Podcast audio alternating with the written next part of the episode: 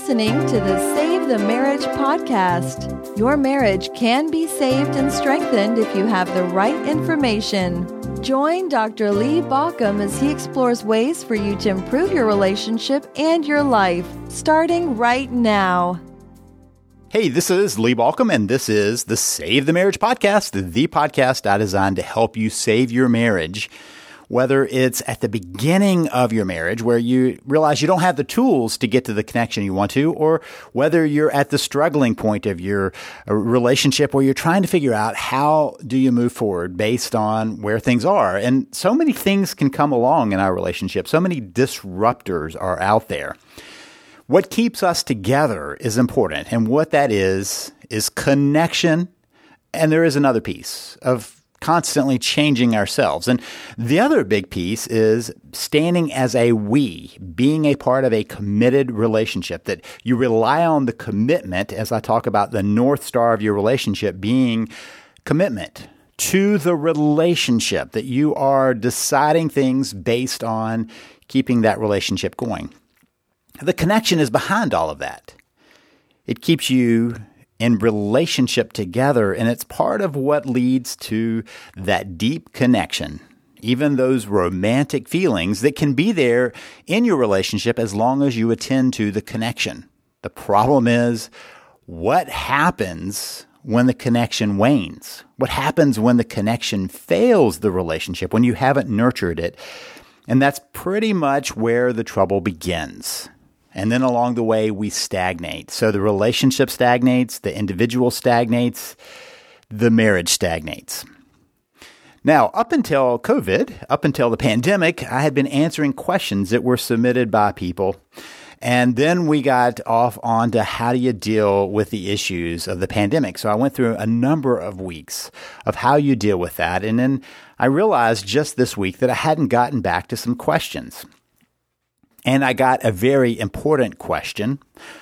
So I want to get back to that. Now, if you have a question yourself, if you've got something that you want me to focus on, let me know. Send me an email at podcast at savethemarriage.com. That's podcast at savethemarriage.com. So, this particular email, and I'm not going to use a name, uh, is about what happens when there's a third party that comes into the relationship when somebody is involved with somebody else outside of the marriage, when there is an affair, whether it's emotional or physical. And the question is what if you want to break away from that relationship and yet you feel these attachments to that other person? The story is pretty familiar. There's disconnection in the marriage. That generally is what drives the danger point to an outside person. So, just for a minute, let me just help you understand. Part of what happens when there is an affair is two things have failed simultaneously. The first thing is that there's not enough connection in the relationship. Connection is kind of like the lifeblood of it, and we as humans are wired for that connection. And so when the uh, connection isn't in the relationship, it leaves it exposed and vulnerable to the fact that somebody might look for that connection somewhere else. We're, we're drawn into connection. We humans are connective, relational creatures. You know, we don't go off on it. Uh, well, not many of us. there are some of us who decide to be hermits, but most of us want to be around other people. And that doesn't matter if you're an introvert or an extrovert. We want to be around other people in relationship to other people. Maybe lots of people, maybe a few people, but we need people around us. That's just how we are. We're social creatures. And a marriage is a particularly tight social connection, the most significant connection point in a relationship. But even there, that connection can wane over time. It can, it's more like, more like the tide, where sometimes it's high tide, sometimes it might be low tide. And the question is, what do you do when the tide goes out, when the connection goes out, when for whatever reason, maybe you hit the pause button, maybe just you're busy with lots of things or something else has happened. There's an argument, there's a disagreement, there's a disconnection. At that point, there is a vulnerability. So, the first thing that happens in an affair is that there is a vulnerability caused by disconnection between two people. In reality, both people are responsible for having been in a disconnected relationship and not taking steps to repair it. But then something else has to happen. Somebody has to violate the boundaries of the relationship, what keeps the relationship safe. That's what boundaries do. If you have a yard and you put a fence around it, that's the boundary of your yard to let people know this is your property to keep people away. So our personal boundaries are how we won't let people treat us. Our relationship boundaries is how we protect the relationship from outside forces. We all have to decide that. It's one of those difficult conversations that couples often don't have about what do we do to protect the relationship. Usually you have something in mind, but sometimes those boundaries are not held tightly. And because of that, the vulnerability from a lack of connection suddenly has also the risk from not having the boundaries. And all it takes is the right person or the wrong person at the wrong time, but the right person at the right time to be willing to let them in to the boundaries that should be protected and willing to allow them to be a part of your connection rather than restoring the missing connection in your relationship. So that's what happens that leads to affairs. Generally speaking, there are lots of people who work with affairs who want to create a kind of a taxonomy of affairs. They come up with lots of subcategories. But when I boil it down, that's really what it amounts to a lack of connection and a lack of boundaries. Now, there is one exception to that, and those are people who suffer from addictions to either sex or relationships. And so their affairs are really ways of getting their, uh, their addiction met. But that's not the common, the common kind of everyday, ordinary uh, level of an affair. Generally, those come from disconnection and vulnerability of the boundaries. So I wrote a book about how do you recover from the affairs because I knew that a lot of people come out of an affair and they still want to stay in their relationship or they still want to stay married to the person who had the affair. So there has to be a way of healing that. That book, Recovering from the Affair, you can find it by going to theaffairbook.com, theaffairbook.com. But recovering from the affair assumes that you have some understanding and readiness, and maybe even you're beyond the affair and you're trying to repair it. Which brings us to today's question. Because it's not as if an affair happens in a vacuum, it's just this person and you just cut them off and they're gone. That would be the fantasy of a spouse whose spouse has had the affair that suddenly that that affair partner can disappear and the connection can disappear. But in reality, there's a bond that's created. The problem is it's an inappropriate bond. So in this email, uh, the person says that we are trying to end it, but the pull is strong, and my brain keeps telling me that it wouldn't it feel like it wouldn't feel like this if it wasn't meant to be, which is our first little place where the brain is playing tricks on us. The person continues I understand con- confirmation bias at play, but I can't get past it. And says, My spouse is a good person, holds me on a pedestal. And it's me who needs to make the shift. So the email continues. So my question is, um, how do you get this friend, in quotes, out of my head? How do I stop comparing the two? How do I convince myself that my marriage really can be the, quote, soulmate, end quote, connection I'm yearning for? that these exciting feelings that exist with my quote friend can be with my husband, and that my marriage wasn't just a relationship I settled for. Okay, so I want to take these a little bit at a time, piece by piece. First, I want you to remember the fact that we forget feelings in the past. We forget how we felt exactly because we base it on how we feel now, which brings the, the reality that our memories are not perfect. We don't remember things as they were. We rather imagine what those feelings were, what those memories were. And so a lot of times what ends up happening is people tell me that you know how they feel with this affair partner is not how they felt with their spouse. And what they're really doing is comparing the current feelings with the affair partner with the current feelings with a spouse, you know, the one that you've weathered years with, decades even with. And that's an unfair comparison. I remember one time I had somebody in my office and he was saying, This is just so unlike anything else. I feel so in love and, and all these strong emotions. And, you know, I didn't feel that with my spouse. And I said, Didn't or don't right now. And he said, Well, I certainly don't right now. And I said, Okay, tell me more about your the beginning of your relationship. And he began to track back and he realized that he did feel the feelings, but as they evaporated over time based on disconnection, he lost track of those feelings. So let's bring up one very clear truth about humans. We are built in attraction. We we live in bodies that naturally attract. And in fact we are embodied in these attraction connection bodies.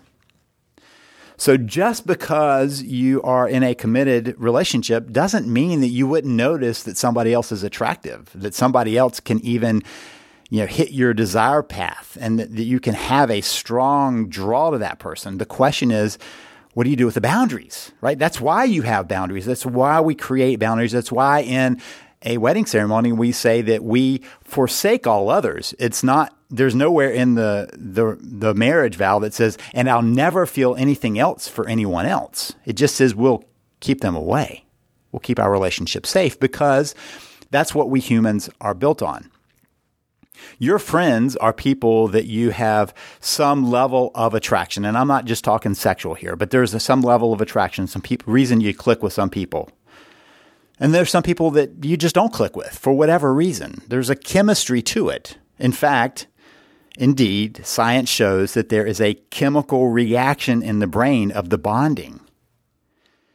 Which brings us to what happens when you throw that like mindedness in with a sexual attraction, and suddenly the chemistry clicks and you experience infatuation. Now, infatuation, we often give it as kind of the, uh, that's a bad thing because infatuation, you know, that it's not real. But infatuation does very important things in our lives. It creates the beginning point of a bond. If I'm infatuated with somebody, I start trying to learn more about them. So when I met my now wife, when she strolled into my room and introduced herself because she wanted to go with a group of us to the movies, I immediately went, wow, she's cute. That was my immediate attraction point. But then as I got to know her, I became more and more infatuated and attracted to her. And because of the more infatuation, the more I wanted to know about her. And the more I got to know, the more the bond began to grow beneath that. So infatuation ends up being that beginning point. But infatuation doesn't last forever in any relationship. And that's the first, first myth that people believe about this affair partner, that they're going to feel this way for the rest of their lives. They won't. You can't. It's not possible with the way our brain is wired there is a period when our brain works on excitement. We call it mad with love because our brain really is acting as if there's some level of madness to it, or there's some level of even mania to our wanting to be with this person, wanting to do uh, kind of the all consuming process of that. It comes close to a mania and it comes close to uh, being um, a, a little bit more than just interested, right? But we actually get to the level where we're preoccupied, almost obsessed with this other person because something clicked. That's the infatuation process. It's there to create a bond, but it's not the bond. It's just the chemical process in our brain that keeps hitting us with hits of dopamine. So that's the nature of the attraction. And the attraction does fade because the brain has to go back to a normal state at some point because life has to get back to normal. And so the first lie that people tell themselves in an affair is this is forever. This is different than anything else. This is unique to this relationship. It's not, it just feels that way. And we tend to forget that we've had those feelings in other places because we don't do a good job with our emotional memories.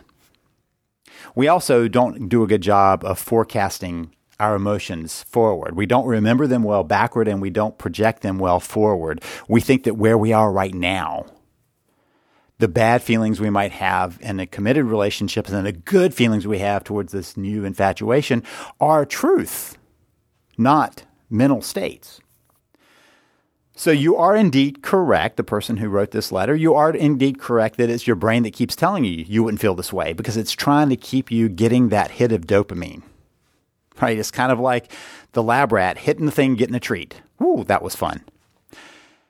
Part of what happens in infatuation is the adrenaline is flowing. And adrenaline is based in some level of the risk factor the fear factor, which is part of what's happening in the midst of an affair. So even though there's an attraction, there's also a fear level to it. You're not doing something you, you know, you're doing something you know you shouldn't do. So you're not doing what you know you should do, first of all. Second, what happens if people find out? Third, there's this new experience of it. And so all of that creates a very rich uh, bath of uh, those chemicals in our brain that's artificially created. It's not about the other person, it's about the situation and circumstances.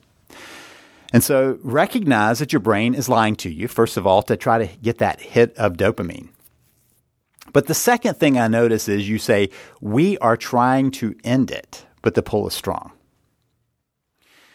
When anybody tells me they're trying to do something, I recognize that what they're really saying is they're not really doing it fully, right? They, they are in many ways just giving uh, uh, some pieces to it. They're, they're going to, it's like, I'm going to try to diet until something comes along that gets our attention. I'm going to try to exercise until our schedule gets disrupted, which is different than saying, I'm eating differently. I'm eating healthily or I am exercising. That's what I do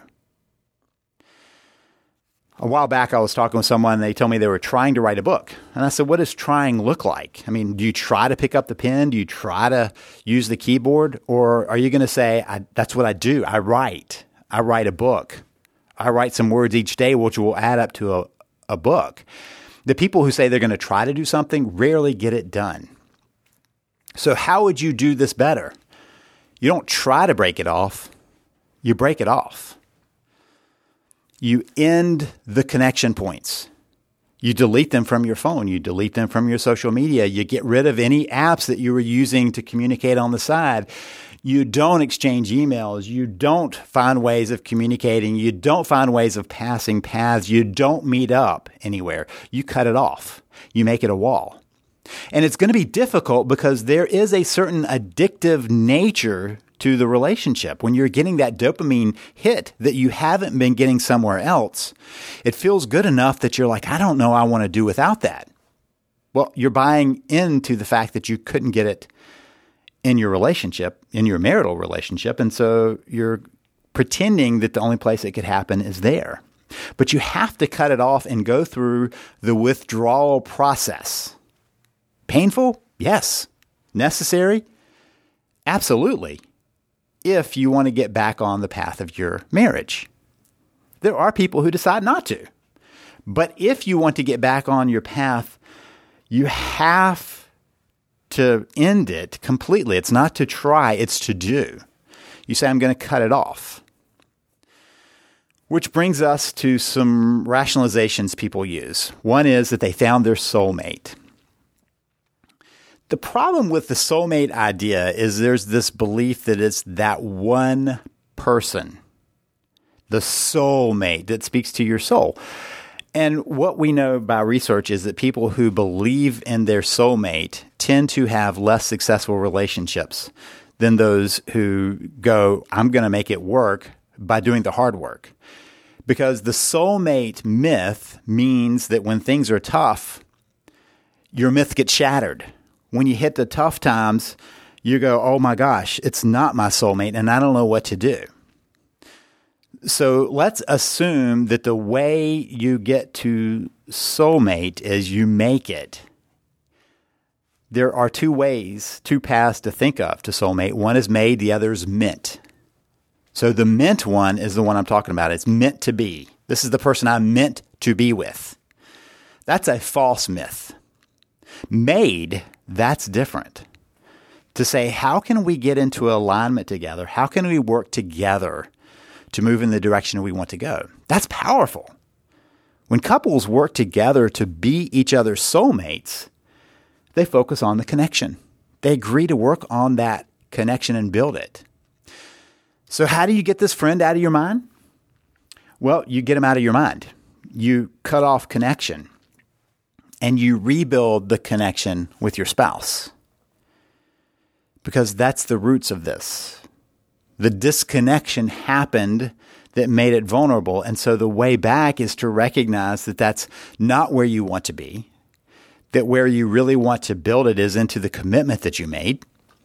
So you cut off the other source and shift back to where it needs to be. You create the strong boundaries around it and you work on rebuilding the relationship. Now, let me just say, as I've said on many things, this is simple, not easy. I recognize that because you're getting a need met there, there's a risk, it feels like a risk to give that up. Let me suggest that the reason you wrote in is because you're recognizing that this isn't really the way you wanted it to be. That you wanted to get back into your relationship and find a soulmate relationship that you build with your spouse, a connected relationship that you build with your spouse. So the first thing you have to do is to make sure there is no way back to this other person. You cut it off completely and you commit to that. And if they try to contact you, you block them. And if you both find yourself vulnerable, you find somebody who can talk you through it and stand with you and sit with you, even if it's not your spouse at that moment, because that could feel pretty risky to your spouse. It can be somebody else, a trusted friend who can walk you through that process when you're feeling particularly vulnerable to make sure you stay safe, that you keep yourself safe. And then as you work forward, you begin to work to restore the relationship.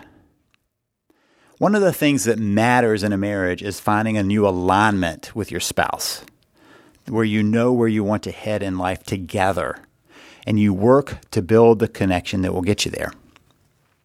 So there's this word I keep spitting out connection. How do you work towards it? Well, if you're struggling with rebuilding the connection in an appropriate way, that'd be a great time to grab the Save the Marriage system. That's the program where I talk about how you build and heal the connection that hasn't been there, how you heal the disconnection and build the new connection how you find the new path back. How do you build being a we into the relationship that you have committed to being a we in? You didn't know that was what you're doing, but that's really the heart of a marriage. That's the secret. If anybody wants to know the secret of having a great marriage, become a we. That's it. That's the secret. But you got to know how to get there. And that's what I cover in the Save the Marriage system. So now we know that the relationship, the inappropriate relationship, is fueled by the need for connection that wasn't getting met somewhere else, and that the boundary was violated to allow it to come in. You can find healing. I've got uh, information on that in my book on healing from the affair. You can find that at theaffairbook.com. That's theaffairbook.com. And by the way, I do talk about that attraction, what fuels that attraction, and what you need to do about that. And then if you need help in restoring your relationship, of building it to what it should have been, that's how you save the marriage. You can find that at savethemarriage.com. That's savethemarriage.com. And this is Lee Baucom wishing you the best as you work to save your marriage.